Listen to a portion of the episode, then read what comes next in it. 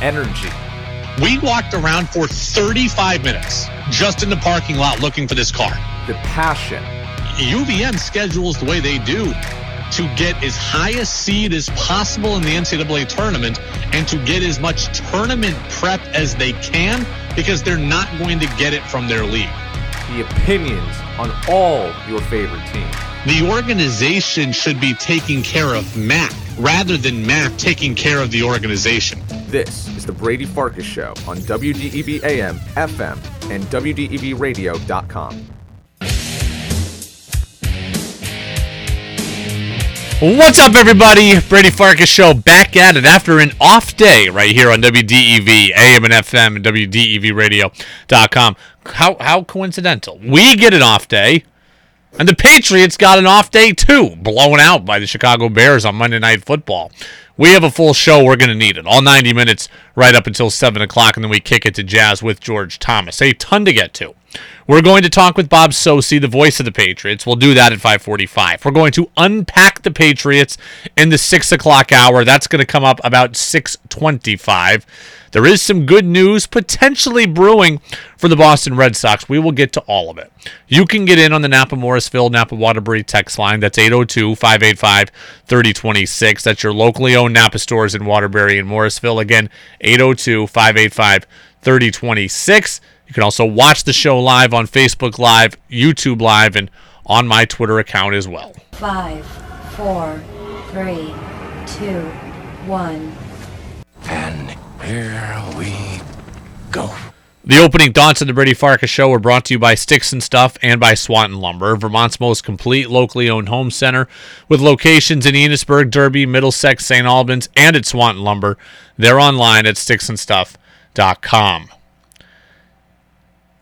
The Patriots quarterback situation right now is very, very messy. Now, the Pats were blown out by the Bears 33 14. The Pats are now under 500. It's a terrible loss against what has been a terrible team. We're going to unpack the game, all of that, in the 6 o'clock hour. But until then, I'm going to talk quarterbacks. And I'm going to try to remain calm, and I'm going to try to remain rational. But as I do that, and as you text in, you're going to hear me utter these two words a lot probably in the next 15 minutes before Bob Socci comes on. One is messy, and two is confusing. What Bill Belichick is doing right now at the quarterback position is very, very confusing. It's very messy, and to me, it is also very, very problematic.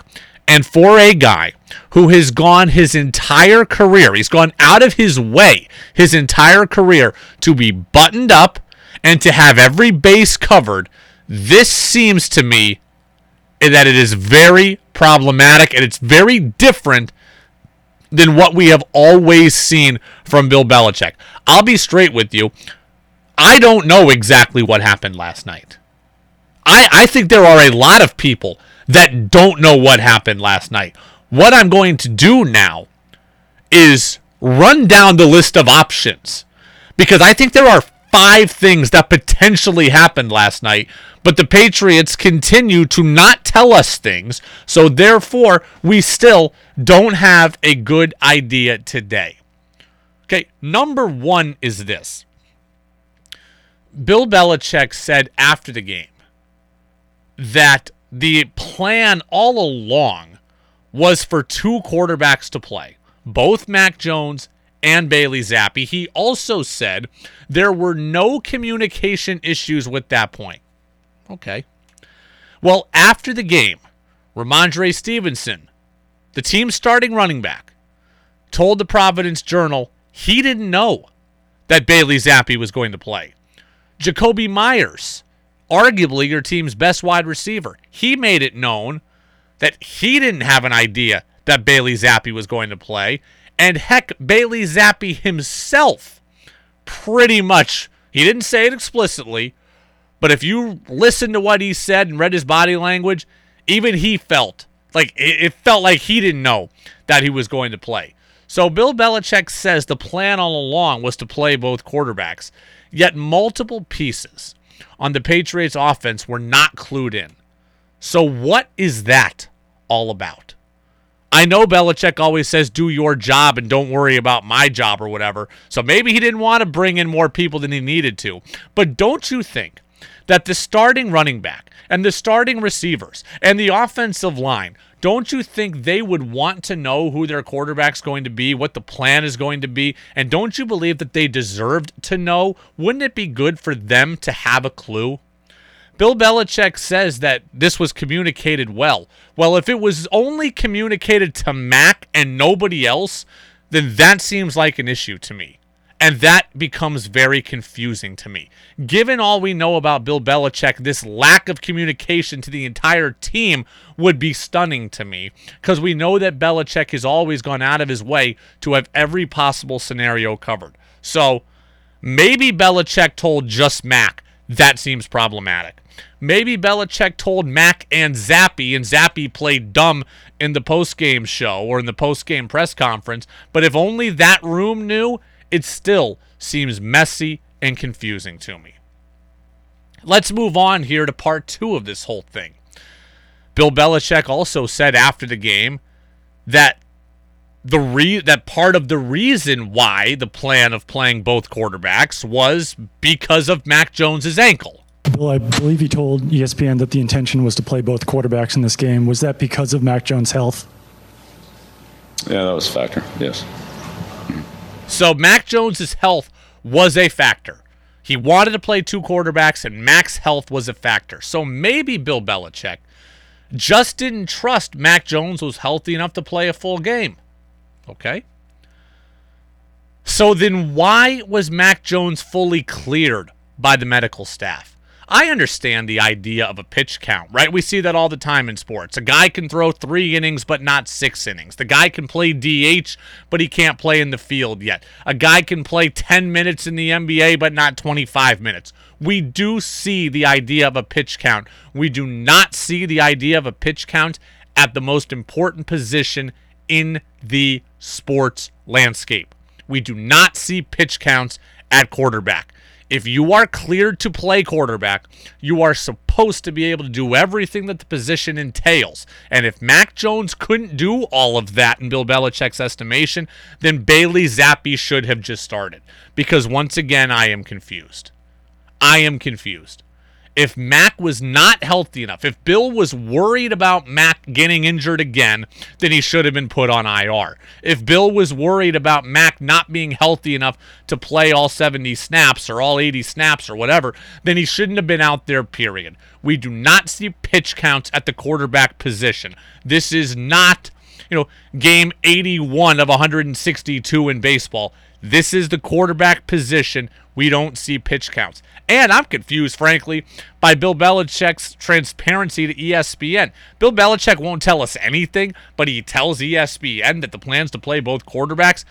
I, I just, again, confusing, perplexing, problematic, all of it. Let's look at possibility number three. Let's just say that Bill Belichick wanted to get Mac Jones work before a very important Jets game, right? The Jets are coming up. Bill wants to get him work. The Jets are good. Let's get Mac's feet wet, but let's not throw him right into the fire. If that is the case, then I am shocked and confused to see Bill Belichick treating the game against the Bears like it's preseason game number two. Bill Belichick is the king of not looking ahead. Bill Belichick is the king of not disrespecting your opponent. Did he really think that he could play Mac Jones briefly and then just roll to a win because it's the Bears? That doesn't seem like Bill Belichick, does it? Did he think that this team could take a, you know take the first quarter and let Mac get the cobwebs off, and then all of a sudden Zappe and the defense would carry him over the next three? Did he really think that? Bill Belichick never looks past opponents. Did he look past the Chicago Bears? Because if he, if he did, that would be confusing. Again, confusing is the word, perplexing is the word. I mean, messy is the word. All of it applies. There's possibility number four, and I think we're getting warmer here. There's possibility number four. There's a possibility that Mac Jones begged Bill Belichick to play. Is there not? Mac Jones could have gone to Bill Belichick and said, "Hey, I want to get in there, coach. I'm busting my tail. I want to play. I want to shake the rust off. I want to be out there for my guys. I don't have to play the whole game if you don't want me to. I I, I don't have to. But let me in there, coach. Come on, let me put me in, coach. I'm ready to play." Maybe Mac Jones did that.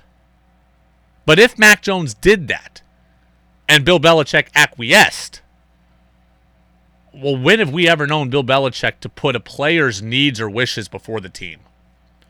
If Bill Belichick let Mac Jones persuade him into playing even just a little bit, it would be possible, but it would again be confusing. It would be confusing. I could see Mac begging to play. Does not mean that Bill Belichick has to acquiesce. He's Bill Belichick has never acquiesced. He's always done what is, quote, best for the team. And Bill's got to know that being best for the team is not playing both of his quarterbacks and creating what was created yesterday. And then there's just number five. There is just the possibility that the Patriots flat out benched Mac Jones. That Mac Jones played three series, threw one bad interception, and Bill said, I've seen enough. I'm going back to Bailey Zappe. To which case I remain confused at why Mac Jones's leash is so short and why that yeah and look look after the game Mac Jones didn't seem to be angry by what by what happened. Mac Jones didn't seem to be dejected by what happened. He didn't seem like a guy who just had his job taken from him.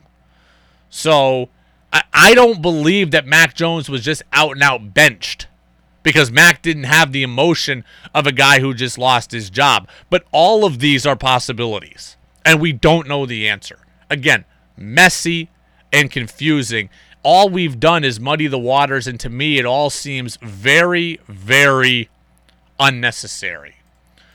Alex in Moncton says, Belichick is playing chess to your checkers. Every damn year the sky is falling in New England, and then November comes. That's not true, Alex, because last year the Patriots actually the Patriots are two and seven in Mac Jones's last nine starts. Now I, I like Mac. I don't love Mac. I've said that a million times. I like Mac. I do not love him. They're two and seven in his last nine starts. So while November might have gone well for the Patriots last year, December and January did not.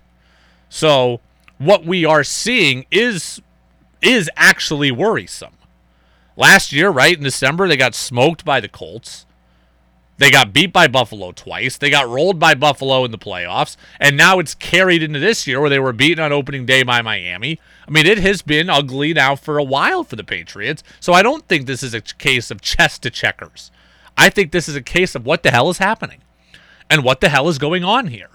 And I do think that what's happening is problematic because the fact that I just laid out multiple scenarios and we still don't have a good answer, I, I don't know. I, we don't have a good answer as to what happened last night. Bill Belichick won't vouch for Mac Jones. He won't say that Zappe is his guy. So neither one of them know what's going on officially. We don't know. The team doesn't know. The plans are not being communicated. Yes, this is not a good thing. Um, has Belichick ever had to deal with this situation much? Brady has always been under his wing. Well, he's always had a guy, that's for sure. Now, at one point, he benched Bill Bell or uh, benched Drew Bledsoe. That's for sure. So he's dealt with a quarterback losing his job, and he's dealt with the fan outrage and backlash from it, and a popular backup and all that. It's been a long time, but I still I just don't think the, the communication really grates on me here. Okay, I, I don't know that the quarterbacks knew the plan. That would bother me. The running back in the receiver room, they don't know the plan. That bothers me.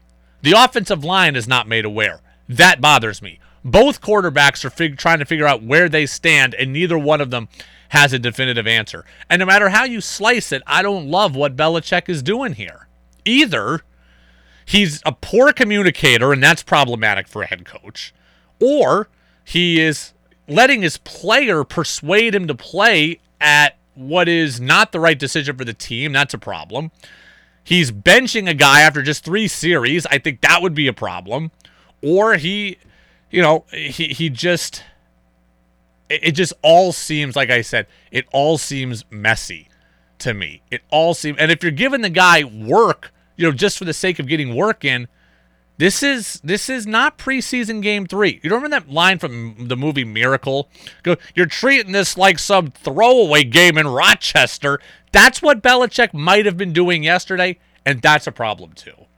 We've got the voice of the Patriots, Bob Socci, calling in here. He was there last night in Foxborough. So let's get the Bob music going, and then we'll bring Bob on in here. So uh, let's see. Do we uh, do we have that, everybody? Here we go. The old names are gone. Brady takes the snap, backpedals, fires left, catch made by White, turns to the inside, dives across the goal line. Touchdown, Patriots! But there's new hope in Foxborough. Stevenson with a great run to the outside. Still on to go. Go, for, go Andre Stevenson. Trying to go wire, wire. Second touchdown. For the latest on the Patriots, we talk to the voice of the Patriots, Bob Socci, on the Brady Farkas Show on WDEV AM, FM, and WDEVradio.com. Before I bring Bob in, another text says 20 plus years of Bill not communicating with the media and you're still outraged. That's on you, not on him. No, that's that's not what this is about. That's not at all what this is about. His starting running back doesn't know who the quarterback is.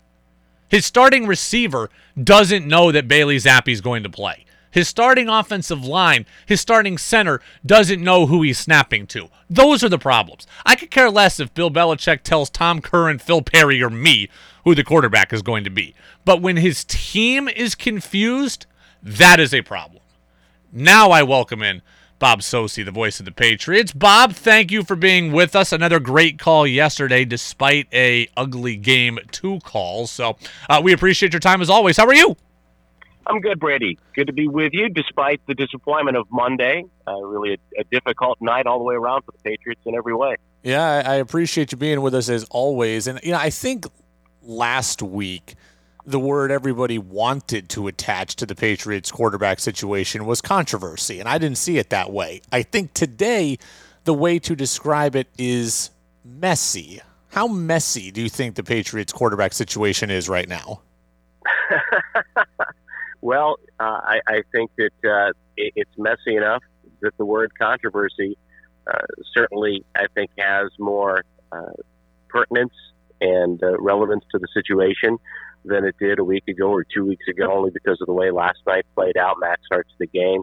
Uh, you know, under murky circumstances, thinking kind of with that theme on a foggy, drizzly night and you know, with both quarterbacks along with the team, uh, you know, uh, and the rest of us, uh, seemingly in the dark for some time until uh, you know the late decision to go with Mac. He starts.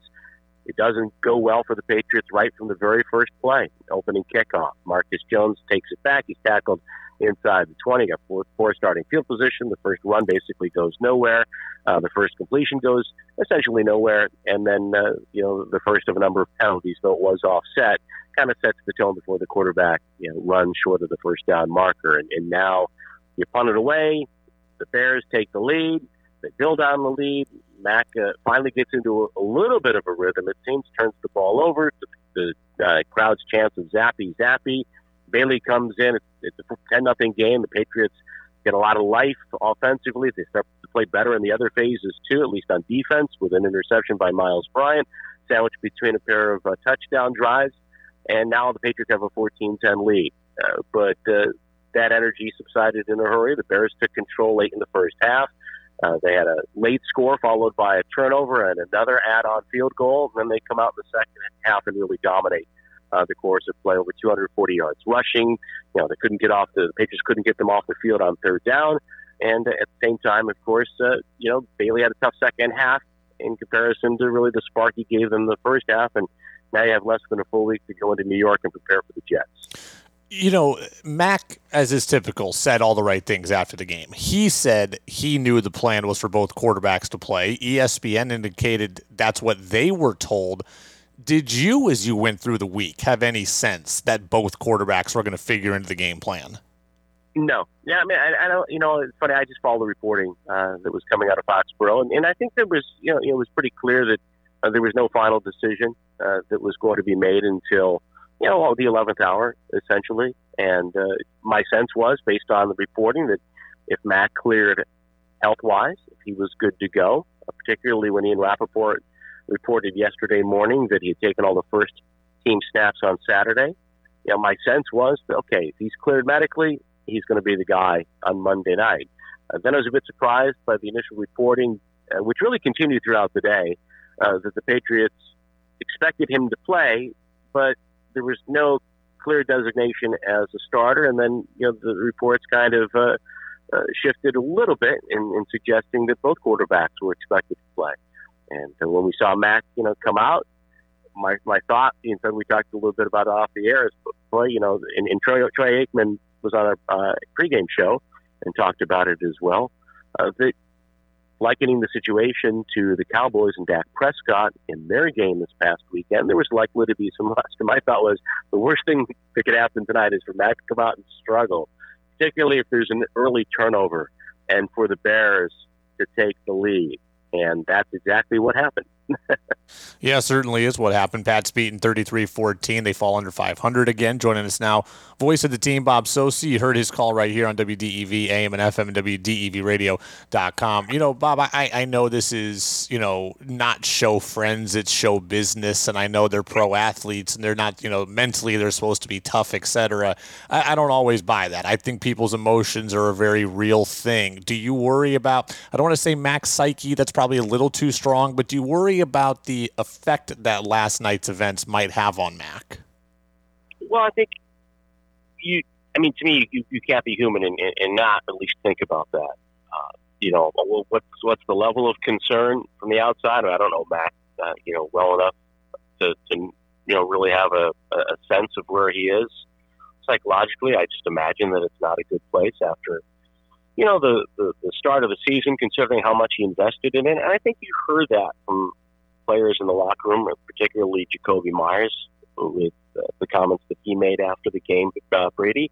Know, and for me, I mean, I, I look at it through really two lenses. One is the, the play-by-play guy who paints the picture and describes what's happening and tries to give you the story uh, through my words of what's taking place in a game. But at the same time, that story is informed by, you know, my perspective as a, as a person and I, you know, I have mixed emotions in the situation. I don't have a skin in the game, as they say. I mean, I think there's a lot of things to like about both young quarterbacks, uh, as they are uh, as players, as they are as people. Uh, so for me, I think you know, watching that situation unfold as it did last night, and, and listening, and you know, understanding the nature of professional sports and the nature of our business, it's not going to get any easier. if that's for sure. Yeah. And somehow, some way, Mac Jones has got to find a way uh, to regroup individually, and the Patriots have to find a way to regroup as a team. It goes beyond the quarterback situation. Last night was a thorough whipping in every phase. It wasn't just the quarterback, as we talked about. The Bears ran all over them. The Bears had a lot of success on third down, and the Bears defensively in the second half created a lot of problems. And I think that you're going to see teams now with more evidence, a, bo- a greater body of work of Bailey Zappe, you know, they're going to get their hands up in the passing lanes, and they're going to make it tougher for that short quarterback to complete balls, and we're going to see more deflections. So the Patriots have got to counter adjust, of course. Yeah, you know, you're right. It was a failure in all facets, right? It wasn't just the quarterback, the defense, as you mentioned. And I guess this all goes hand in hand. When you turn the football over, when you can't get off on third down, this is going to be the case. I just feel like in the second half, especially, I feel like the Patriots never even had the football. I mean, the Bears ran what like 30 more plays than the Patriots or something yesterday. I feel like the Pats never even had the ball in the second half. Yeah, well, you know, they turned it over late in the first half, and you know, from that point on, after the Bears took the lead, to go in front, 17 to 14, and the Patriots very early on the next possession turned it over. You're right. It, it seemed like the ball. It seemed like keep. It seemed like make it, take it. Yeah. You know, the, and the old uh, blacktop uh, where the Bears were the Bears were scoring and got the possession right back on the ensuing series. You know, a couple of interceptions, of course, factored into that. Uh, the the inability of the offense to move, and you know, I think there are greater concerns too. And we're talking about the quarterbacks individually and you know, psychologically, and as well, I think for the team. But the greater concerns ultimately are physical. And when you talk about the Patriots, okay, they went into the last night without Isaiah Wynn. Problematic is, you know, his play, and particularly the penalties have been, and, and, and some of the whiffs have been early this season for him now you're down to tackle. by the end of last night, they lose David Andrews, and you know, who knows, you know, what lies ahead for him in the next week. But seeing, you know, the captain of your offensive line and the leader of that group, which had been playing well before last night, seeing him exit in that fashion, and looking at the body of work last night from Trent Brown, it was not a good game for him to say the least. You know, going up against a very good pass rusher and Robert Quinn from the start, uh, played by a couple of holding calls early, a false start. There was another penalty on uh, uh, a tripping call uh, later in the in the game. It, you know that that's a rough night for that group, and that had been one of the bright spots for the team over the course of the last couple of weeks. And now they got to go up against the Jets and Quinnen Williams and that defensive line. Yeah, the Jets are certainly one of the surprises of the NFL right now. They're five and two. They just beat Denver, and you know they lost Breece Hall, but they go get uh, Robinson from Jacksonville. And as, as you anticipate this matchup now on a short week, what exactly do the Patriots need to be focusing on to get ready for a for an opponent that's all of a sudden a lot better than we were expecting? Well, I think a lot of the focus has to be internal. You know, you certainly have a pretty good idea what you're going to see from the Jets schematically. Uh, they got a young quarterback who's struggled. He hasn't played well uh, this year, uh, but the Jets have a mojo about them right now. You know, certainly a, a much better vibe than, than in years past, even with all the injuries they've sustained. Uh, I think what the Patriots have to try to do in this game is just they've got to be fundamentally sounder. Um, they have they have to protect the ball. I mean, it's cliches, Brady. They got to do to uh, Zach Wilson and some of the things they did to him early last year when, when they had him rattled, mm-hmm. turning the ball over. But I think it just gets, gets back to, back to basics at this point. Uh, particularly, you know, we, we talk about injuries to Kyle Dugger, uh, banged up last night with an ankle injury. He had to leave the game, and this is the second time now over the course of the last month or so where he's been banged up. And, and there's, you know, the, the Patriots uh, saw Adrian Phillips being attended to again last night. They got some guys are playing into this stage of the season. They're beating up a little bit, and they're going into New York, and they've got a short week. Uh, you know, the bruised as they are, as we've talked about, they got to regroup. At the same time, you know, the Jets are going to have a chip on the shoulder again, even though they're depleted in, in many ways. You mentioned the Hall injury; there are others. They've been beaten by the Patriots every game they've played since 2015, and you know this year they ended the AFC East losing streak. I think they lost 12 in a row yeah. within the division and they got a very emotional, excitable coach, and they're going to have a very emotional, excitable crowd on Sunday in the Meadows. We a lot different than the recent visits we've made down to MetLife Stadium. Uh, so I, I think you know the Jets have to feel they're in a lot better place today. What Patriots have to is put themselves in a better place going in. Patriots three and four. They'll look to get back to 500 next week against the Jets, and we will have that game for you right here on WDEV. Our coverage beginning at 10 a.m. on Sunday, and you'll hear Bob Socci and Scott Zolak on the call as you do every Sunday here on your home for Patriots football. Bob, we appreciate it. A tough Tuesday, a tell the truth Tuesday, and you painted the picture well. So we appreciate it, and we will uh, talk to you again in uh, seven days. Bye. Absolutely. Good thing we cut Bob when we did because I think his phone was just starting to go at the end. Although I, uh, I'm pretty sure I screwed up. I'm looking at the sports calendar now. We don't have the Patriots game on this Sunday. We have nearly every game for the rest of the year except this week. We got NASCAR, so don't tell Bob no Pats game this Sunday. But uh, Pats Jets will certainly be an interesting one.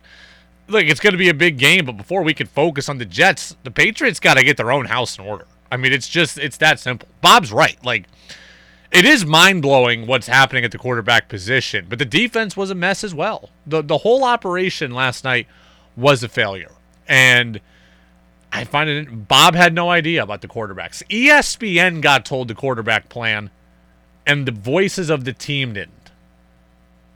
Now maybe that's because Zolak also has a radio show, and Belichick doesn't want to give the radio show any fodder there, and maybe there's he's got to give more to ESPN because they're a league partner. I I don't know, but the fact that Bob had no idea, I find I just find that interesting too. Like you don't just hear things around the complex.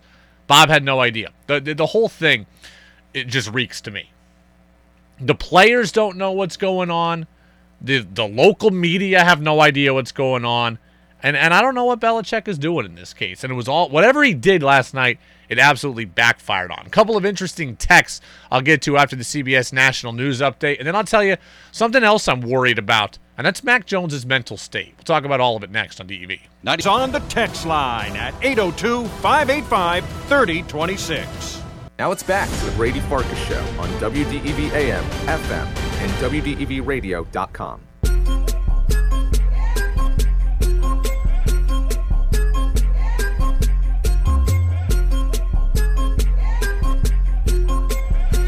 Welcome back in, Brady Farkas show right here on WDEV, AM and FM and WDEVradio.com.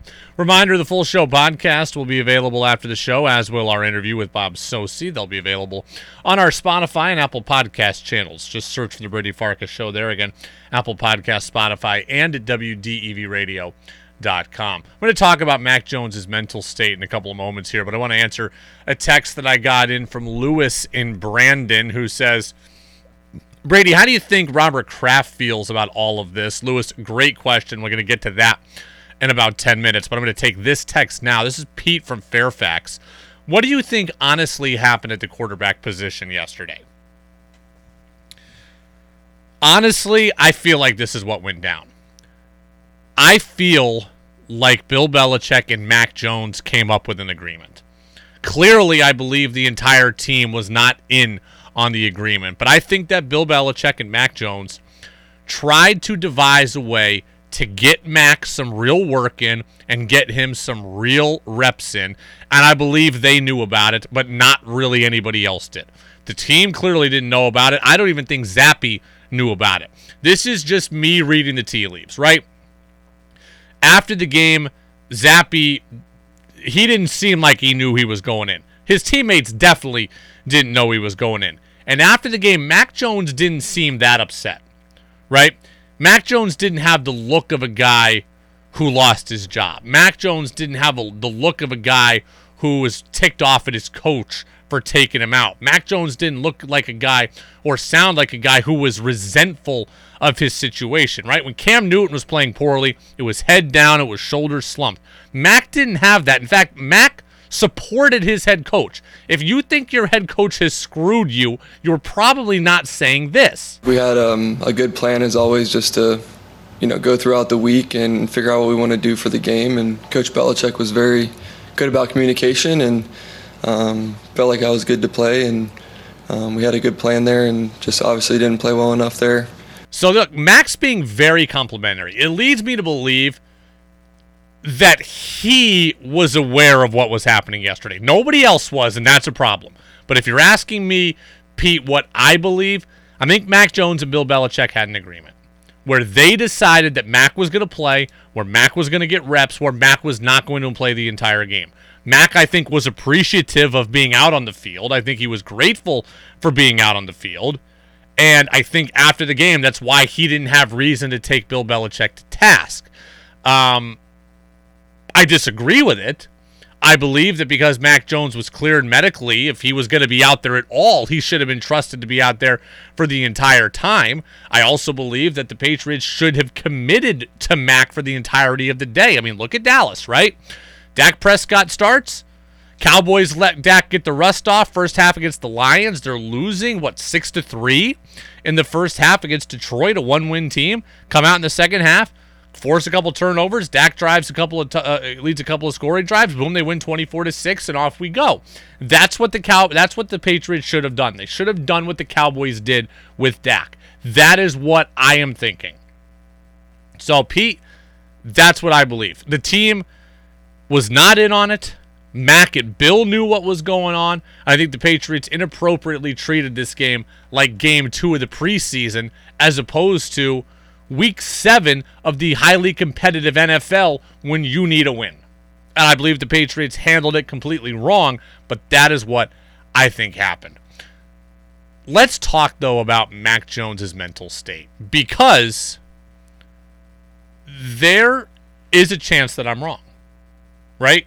That I believe that Mac was in on this, but there's certainly a chance that I'm wrong. There certainly is a chance that Mac Jones was just outright benched. And there's certainly a chance that Mac Jones afterwards just said all the right things because he's a true professional. There, that chance absolutely exists. And if that's how that went down, I would be worried about Mac Jones's psyche after the game. Because if Mac Jones comes back, like like look look at what Mac has done here. He busts his tail. Everybody says he's out four to six weeks. He busts his tail to get back in the extreme minimum amount of time possible. He works his tail off to get back. He puts it all on the line for the team. He never goes on IR. He never really even misses practice. He's just he's always at practice. Even if he's hobbling around, he's there. He's doing it for the team. He's doing it as a leader. He's doing it as a captain. So if I'm Mac, I'm thinking to myself, I put myself out there. I put myself on the line with an effort to be able to play. And here's what happens to me. I get given 3 series which is ridiculous. I get to throw six passes, which is ridiculous. I make one mistake and my and I'm benched. And in the meantime, I need to then hear my fans who once cheered for me calling for my backup. If Mac Jones is not in on the agreement, if there is no agreement and Mac is just outright benched, it's going to be very hard to come back from that mentally. And Matt Cassel, former Patriots quarterback, knew that after the game.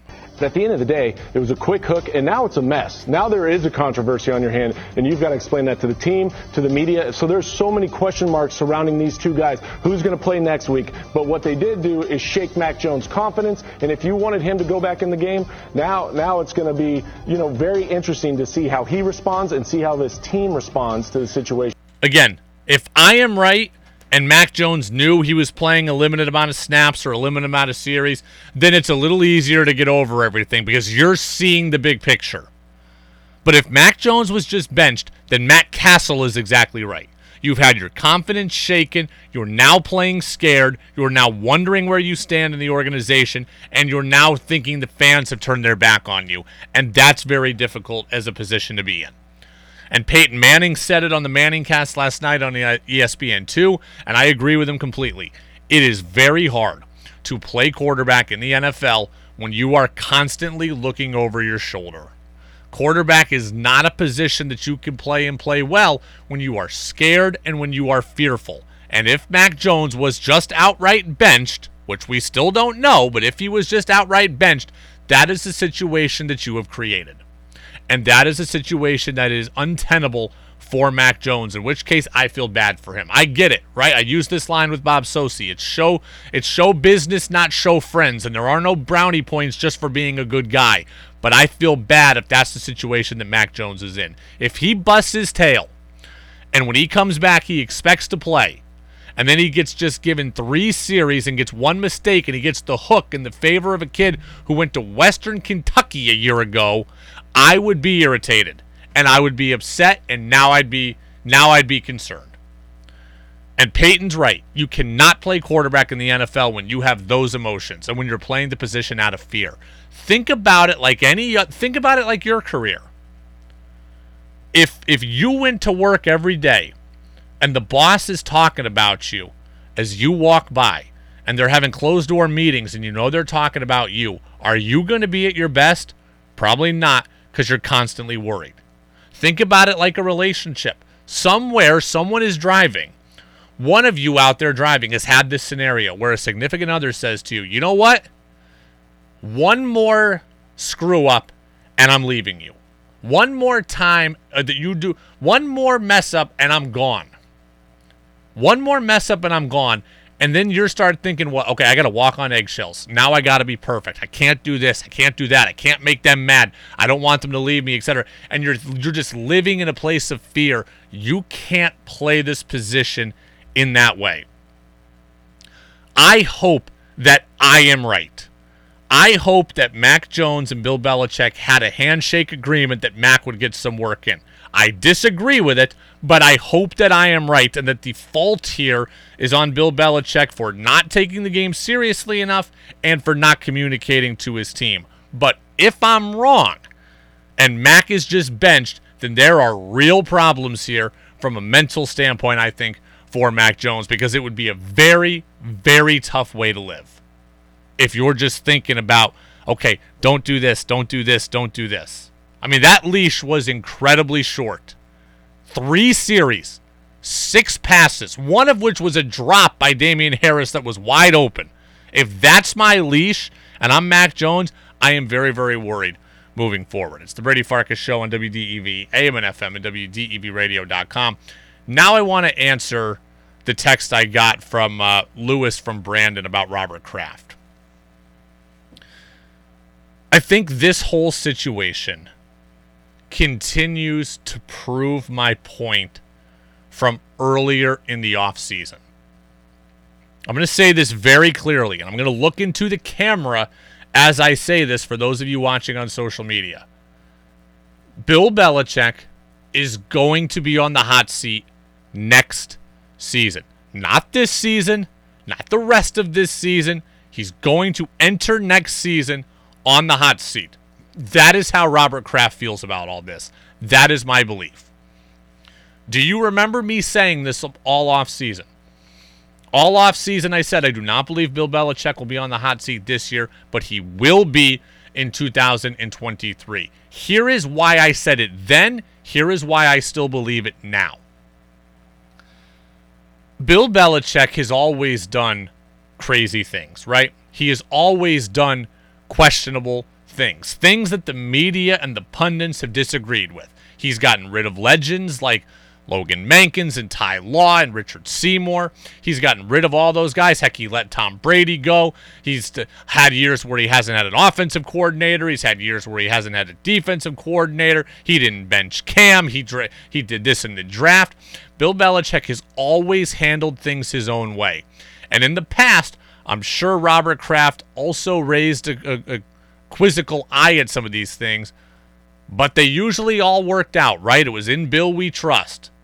So Robert Kraft could look at it and go, hey, that was weird, but you know what? It really worked out for Bill. Hey, we did this thing that I didn't really get, but hey, we ended up in the AFC Championship game. So all the weird things that Bill Belichick has done, he's been able to overcome or has been able to justify by winning. Well, I said coming into this offseason that I think Robert Kraft is at the point where he's starting to get fed up.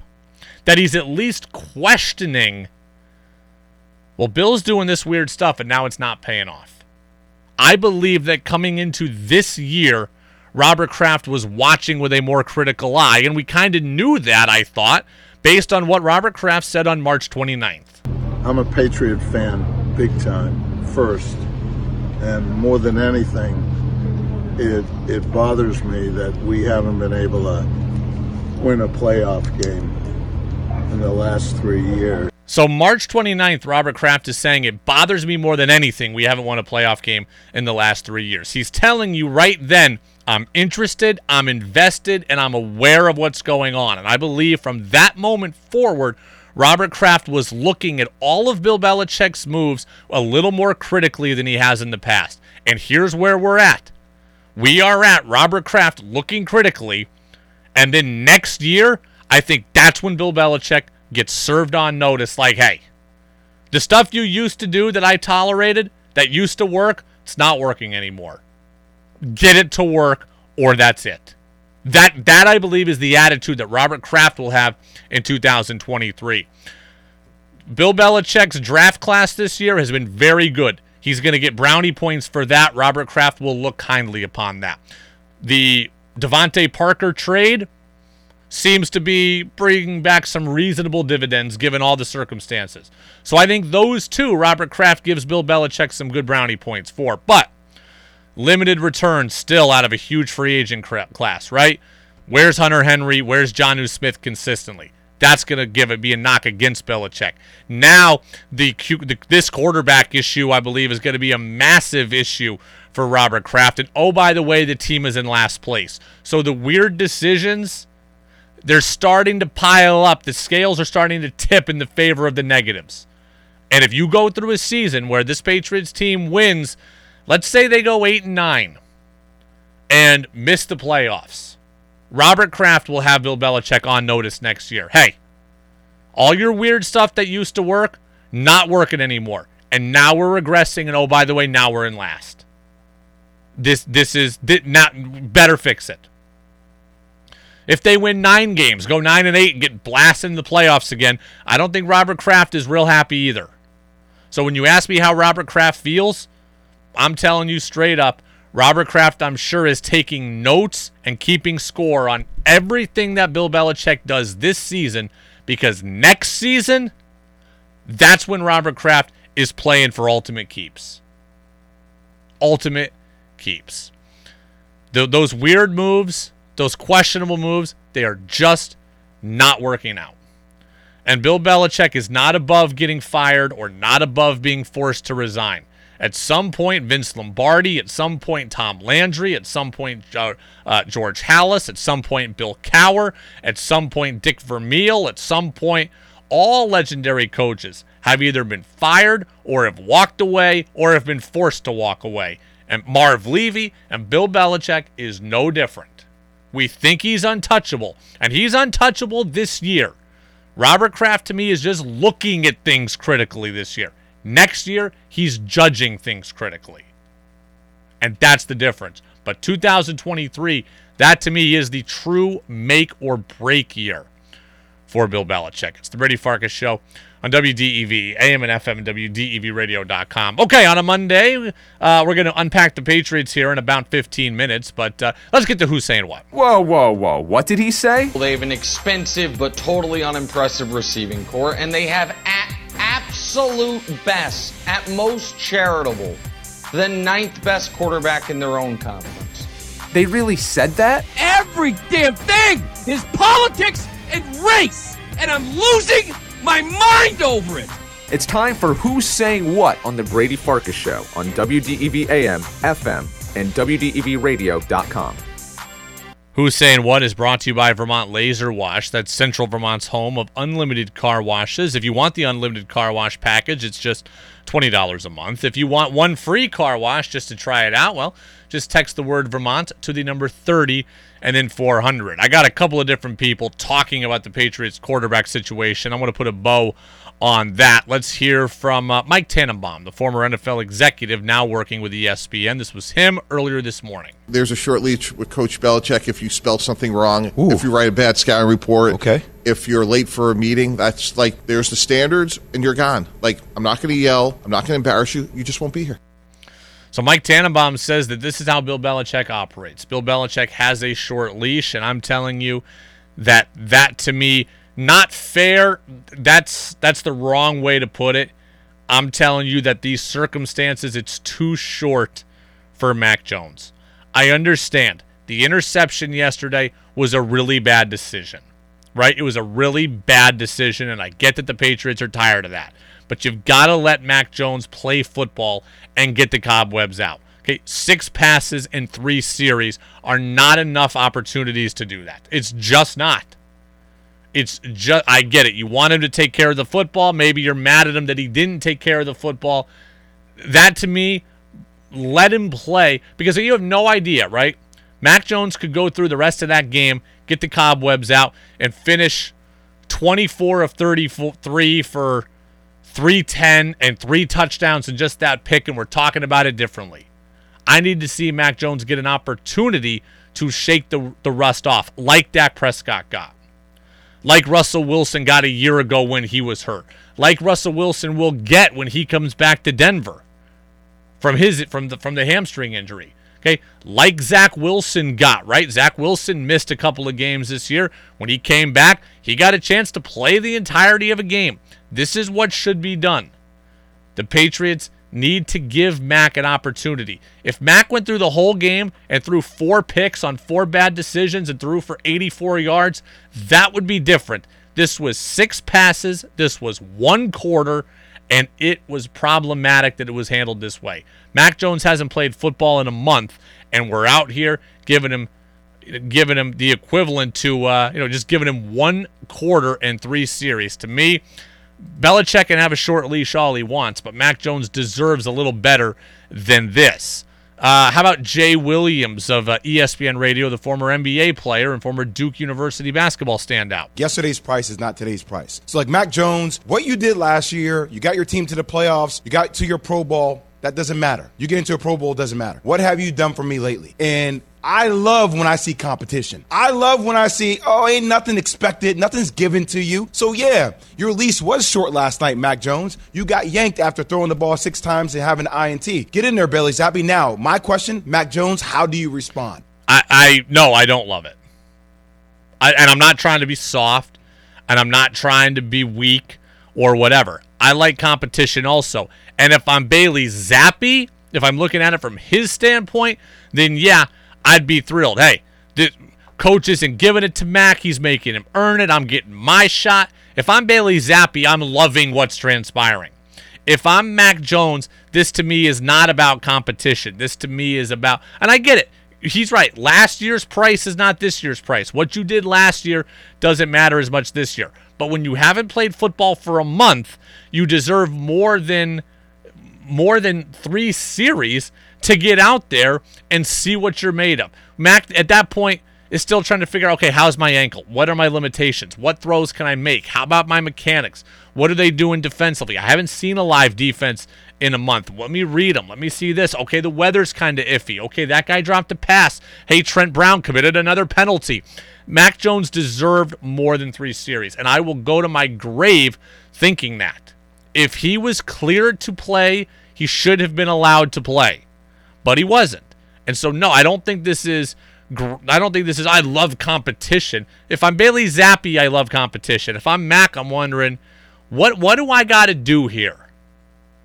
Bust my tail, be a leader, show up, never go on IR, fight to play, and then now this is how you're treating me, that to me, all it's doing is making me insecure. It is not making me, it's not making me more competitive. It's just ticking me off, I think, more than anything. It's the Brady Farkas Show on WDEV, AM and FM, and WDEVradio.com. A couple people do think that the, uh, a couple of people do think that Max should be the guy moving forward. Troy Aikman said that last night on Sports Center, and Mike Tannenbaum said it this morning on ESPN.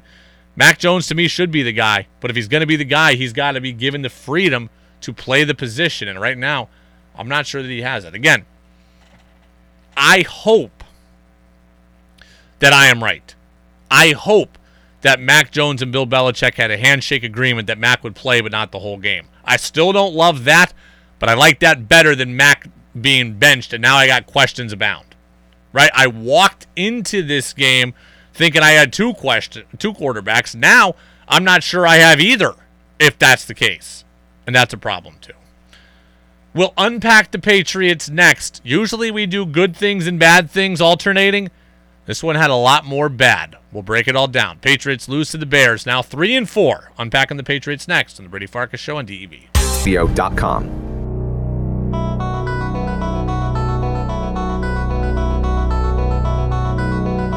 Welcome back in, Brady Farkas show here on WDEV, AM and FM and WDEVradio.com. We'll unpack the Patriots here momentarily. Phil in Middlesex tells me to stop questioning Bill Belichick. Bill Belichick is a part of teams with eight combined Super Bowl rings. Phil, you're right. And Bill Belichick largely gets a pass on what he does because of just that. That said, we need to recognize that there are some things that are worth questioning. And yo-yoing your players is something I think that you can question in any era. Right? Like and when you yo-yo the quarterback, I think that that is a problem in any era. Bill Belichick gets away with a lot because of his winning track record. In Bill we trust. In Bill we trust. Well, guess what? In most of the time we were trusting Bill, he also had Tom Brady there to cover up anything else. And right now, he doesn't have that. Oh, Bill wants to sign Antonio Brown. That's weird. Hey, Tom's there. Oh, Bill wants to sign Josh Gordon. Oh, hey, what? That's kind of odd. Hey, Bill, uh, Tom's there.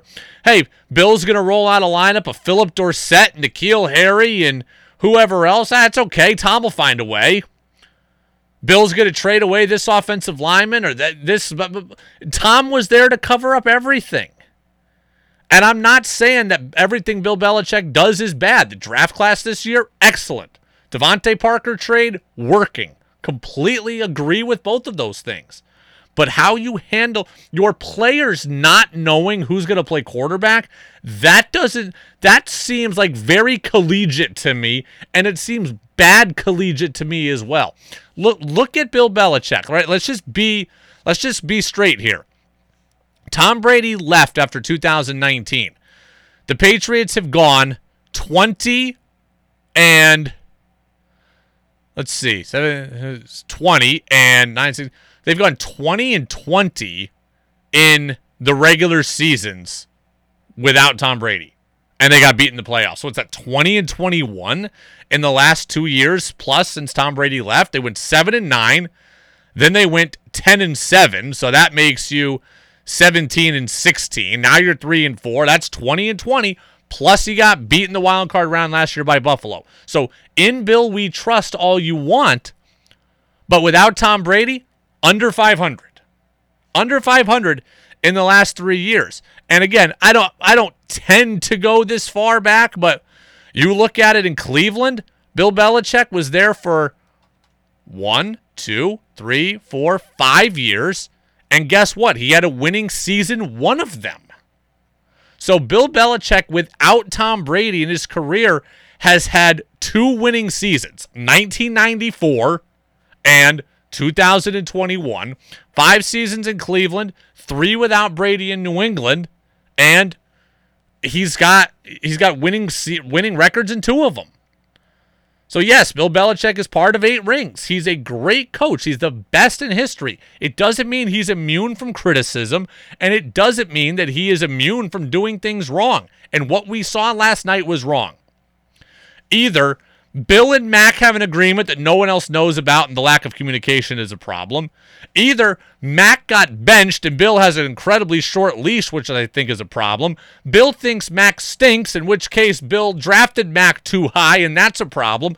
All of the, no matter how you slice it, yesterday is a problem. Yesterday was a problem for the Patriots. The Patriots got beat on their own field by 19 points by among the worst offenses in the NFL by a quarterback that was completing 55% of his passes, and you got beat by nearly three touchdowns. You got absolutely boat raced. This is not just a scenario where we sit here and say, it's okay, Bill's all good. This is a scenario where we question Bill Belichick, where we wonder what's going on, where we say, man, that's kind of odd. Because it was kind of odd. Does it mean the Patriots can't rebound? No, but the show is today. Hey, the show is today. If you want me to take off until January 25th and we can come back and judge the, the entirety of the season, then I then I'll gladly take a 3-month vacation. But the show is today and today there are decisions worth questioning. Maybe next week the Patriots will have beaten the Jets 40 to 10 and I'll come here and eat my words. And if they win 40 to 10, I will eat my words. I'm pretty good at that. When I'm wrong, I will gladly tell you that I was wrong. However, the show is today, and right now I'm not wrong. Right now, this is a problem. Players, Bill Belichick got asked constantly today about the quarterback. That's a distraction. Bailey Zappe was on WEEI in Boston today. He's asked about when did you know you were playing? Did you know you were starting? Have you ever been involved in something like this? That they're not talking about football, they're talking about this. Guys in the locker room, Rhamondre Stevenson is saying, "I didn't know that Zappe was playing." Jakobi Meyers is saying, "I'm so, is, is saying I feel bad for what happened to Mac." That's Jakobi Meyers, one of your offensive leaders, in the locker room saying, I feel bad for what happened to Mac Jones tonight. One unnamed player went up to Mac and apologized for what happened to him. We're not talking about football right now. We're talking about this, and this is something that Belichick created. Bill Belichick had ample time to say Mac Jones is our starter and be committed to him, or he had ample, ample opportunity to say, you know what, we really like the kid, we're rolling with him. But he didn't do either of those things. Instead, he's created this. This is now a controversy because of what Bill Belichick is doing. I've been telling you for weeks Nothing to see here. Mac's the guy. Max should be the guy. The only reason we're still talking about this is because Bill Belichick won't announce Mac as the guy or just won't come out and say that Zappe's going to be the guy. So don't give me the whole Bill has eight rings thing. Yeah, he does. He's great and he's going to the Hall of Fame. That said, that said, one winning season in New England without Tom, and one winning se- season in Cleveland without Tom. Maybe Bill without Tom just isn't as good. 802 585 3026. Bob in Moncton says, Brady, happy birthday. Happy 40th. I'm not 40, I'm 33. Thank you very much. And he says, time for new coaching blood next year. I, I wouldn't go that far, but what I think the Patriots need is I think they've needed some different voices in there that are outside the Belichick tree, or they need somebody that has the power to counter Belichick, and I don't know that they have that. I think Bill Belichick has a bunch of yes men. That's what I think. A bunch of people who can't push back on him. He's got former players like Jerod Mayo, and I don't know that he's just a total yes man. I've heard nothing but good things about Mayo. But you have a former player in Mayo and a former player in Troy Brown. These guys are certainly indebted to you in your way of doing things because it worked for them. You've got your kids on the staff. Your kids aren't pushing back on you. And you've got a bunch of retreads who you've helped revitalize their career. Do you think that Joe Judge and Matt Patricia are calling out Bill Belichick. You got a couple of fired head coaches that are lucky to have jobs. I doubt they're calling out Bill Belichick. So everybody's just giving Belichick unwielding power, and I don't know that that's healthy either. We're 20 minutes away from Jazz with George Thomas. We're about 20 seconds away from unpacking the Patriots. Cue the music.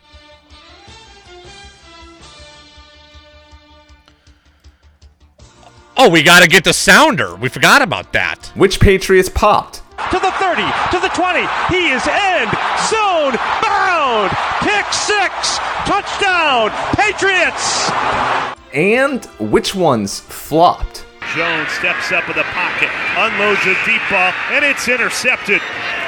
That'll put the cherry on top. We unpack the Patriots now on the Brady Farkas Show on WDEV AM, FM, and WDEVradio.com. Look, usually we alternate, right? We alternate good and bad.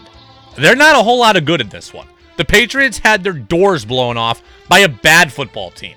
33 to 14 on your home field. They're not a whole lot to write home about this about from this one. That was positive. So we're just going to run through all the things that happened. Number 1, Patriots and Bailey Zappe, they saw what life is like on the other side of the coin in this one. Okay? While all of you were catching Zappe fever over the last few weeks, I was warning you about the reality of the situation. Bailey Zappe was benefiting tremendously from some non repeatable things. His defense giving him an immense amount of turnovers forced every game. His defense giving him short fields on almost every possession. His great running game, which was there to help his passing game. Well, yesterday, the Pats did had done to them what they've been doing to everybody else. And you see now just how hard it is to overcome when you play that way. Pats defense struggled yesterday.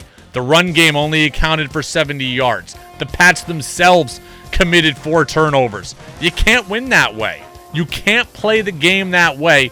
And Bailey Zappe got a first-hand class yesterday in what happens when you don't have all the cushiness.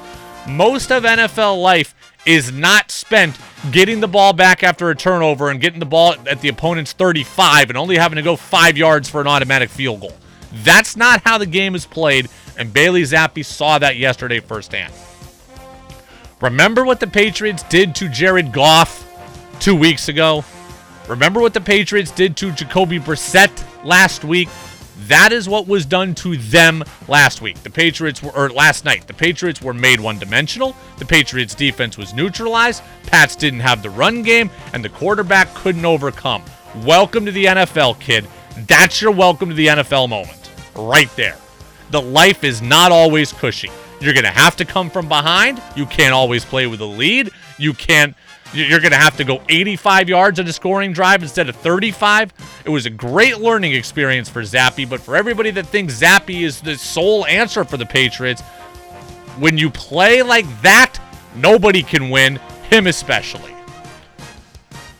Number two, let's go to the defense, right? We've given our shot at the offense for right now. Let's go to the defense. Third down defense was horrific. You want to look at NFL stat, like you want to look at a box score. If you ever don't watch a game, go look at the box score and look at a handful of categories. Turnovers, penalties, third down defense, and I can probably generate from those things who won a football game. The Bears went 11 of 16 on third down. Among the worst offenses in the NFL, the Chicago Bears went 11 of 16 on third down. I saw Justin Fields complete passes on third and seven, third and 16. He ran it on third and 14. Cardinals' sin in the NFL is third down defense being bad. And when you allow third downs to be converted, well, obviously the chains move. The team gets a better chance at scoring.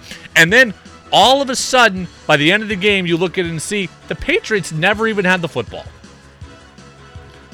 They never even had the football. Chicago had the ball for 15 minutes more than the Patriots. You could attribute that directly to what happened on third down. The chains kept moving for the Bears. The Pats stayed on the sideline. Chicago ran 22 more plays than the Patriots did yesterday. They had the ball for 15 minutes.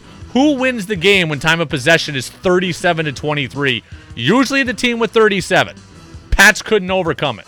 11 of 16 on third down is completely unacceptable.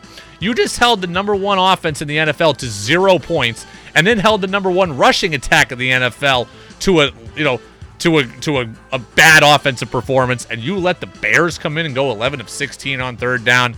Not good. Number three, the fumble by Jakobi Meyers was absolutely game changing. I love Meyers. Jakobi Meyers is my favorite Patriot. You you all know that. But his fumble at the end of the first half was a critical development in this loss. Pats were down 7 14 with over a minute to play in the first half. Pats were starting to drive. They had a chance to come down. Could have kicked a field goal and tied the game at 17. Could have taken the lead if they were able to score a touchdown. They had the Bailey Zappe momentum at that point. And then Jakobi Meyers fumbles. And then Justin Fields gets a dose of what Zappe had been getting the last few weeks. Short field, kick a field goal, go up 20 to 14, get the ball back to start the second half, another field goal, 23 14. The Pats could have gone into the locker room at halftime up, and instead, but before they touch the ball next, they're down nine. Jakobi Meyers' fumble did all that. And I don't think it was on Zappe. That looked like a pretty good handoff that was right in his gut. The momentum was lost at that point. Chicago got the confidence. You go again from possibly tied or winning to down nine before you even touch the ball again. Number four, I don't like to call myself a genius very often, but I was a genius about some of what we saw last night. What I told you needed to happen and what I told you you needed to focus on, it went the opposite way, right? We do wants versus needs on Friday. I said, I want to see the Patriots control Justin Fields' legs. Guess what? They didn't, and guess what? They got blown out. I said, I want to see him control Fields' legs. Couldn't do it, and you saw the difference. The Bears came in with a great rushing attack. The Bears came in with a god awful passing attack. I figured both of those things would largely remain true yesterday. The tiebreaker was going to be Justin Fields' legs. If you stopped it, then you were going to be in good shape. If you didn't, it could be a long night. You couldn't, it was a long night. 11 designed runs for Fields, nearly 100 yards rushing overall, scored a touchdown. A lot of those third down conversions were the direct result of his athleticism, right? You couldn't corral him in the backfield, so he runs it up for 15 yards. You couldn't corral him in the backfield. Now the, the receivers are scrambling. They get open, and boom, there's a third down conversion. Ding, ding, ding. Brady, what lost the Patriots the game? Turnovers, third down defense, and Justin Fields' legs. And hey, while I'm taking victory laps, I'd like to remind you that yesterday is exactly why I wanted the Patriots to draft Justin Fields last year. I said it all along. Mac Jones isn't special. Justin Fields is special. And while he has struggled in his situation, last night offered the glimpse of why he can be special. That athleticism. You can't teach it, you can't coach it, and you don't have it. And that is a problem. Right? In today's NFL, my quarterback's got to be able to make some plays outside the pocket or on improv or on broken plays. Justin Fields can do it. He may not have elite wide receivers, he may not have a good offensive line, but he has that, and that can cover up for some of it. And if he was in New England with the structure they've typically had, I think he'd be much, much better. Justin Fields is the guy I wanted in the draft. It wasn't Trey Lance. It wasn't Zach Wilson. It wasn't Mac Jones. And I knew the Pats wouldn't get Trevor Lawrence. Justin Fields, the guy we saw last night, that's the guy I wanted all along. I also said you can't let Roquan Smith be a difference maker. And guess what? Roquan, Roquan Smith was a difference maker. Outside of Eddie Jackson, most people have never heard of anybody else on the Chicago Bears defensive line or defensive uh, alignment. Robert Quinn. I guess there's a few, but bottom line, Roquan Smith is their guy. He had a, he ended the game with a pick, a sack, a tackle for loss, and he had 12 tackles. When the other team has limited resources and limited star power, you've got to account for it, and the Pats didn't. Uh, Trent Brown had four penalties. That was horrific and embarrassing. Usually it's the Isaiah Wynn show on penalties. Yesterday, Trent Brown decided to take that from him. Uh, let's see. And Mac needs to make better decisions. I've defended Mac. I think he should have played. He does need to make better decisions. This this has been a thing this year. I still think he's better than Zappe. I still think he deserves better. But you can't be floating balls up into traffic in the NFL. This is not the uh, Jacksonville Pop Warner League where Mac could get away with that. This is the NFL. You can't get away with it here. Uh, if you're looking for a good thing, I got two of them. One, DeVante Parker played well. Bunch tight to the right with Stevenson in the backfield. With Parker left, a play fake by Zappe and a deep drop. He's looking left. He's throwing a long ball for DeVante Parker, who leaps and makes the catch inside the 10. Another hookup by Zappe to Parker. First and goal to go at the 7. Yeah, Parker played well. He had three catches, so it's all relative. But he had three catches. He had a couple of big plays we talked about those 50-50 balls at the beginning of the year. He is turning them into the 80-20 balls that he wanted. I give DeVante Parker credit. The other thing, Patriots uniforms look pretty good. I'm a huge fan of the all blue. I love the color rush uniforms. I wasn't a fan of them going to the gray pants. I like that they were gray pants though and not silver pants. When we look at the Patriots with Tom Brady, they were wearing silver pants. These were much more muted. They were much more gray and I thought they looked sharp. So yeah, when I look at the Pats in the past, I, I, am looking right now. Right? They seem very silvery. Yesterday, I thought they looked more gray. Someone can correct me on that if you want. I do see some Brady in kind of what we had yesterday, but I don't know. They just look different to me. I thought the Pats looked they looked better than they played. That's for sure. That's unpacking the Patriots here on WDEV. By the way, this is now a logistical nightmare for me. I have uh, eight minutes worth of commercials still to play and only eight minutes left in the show. I'm not going to saddle you with eight minute commercial breaks, so I'm going to have to work some kind of voodoo magic and move some things somewhere else in the night. But uh, that's that's my problem, not yours. Uh, I will tell you this before Jazz with George Thomas comes on. One, I had a great birthday yesterday.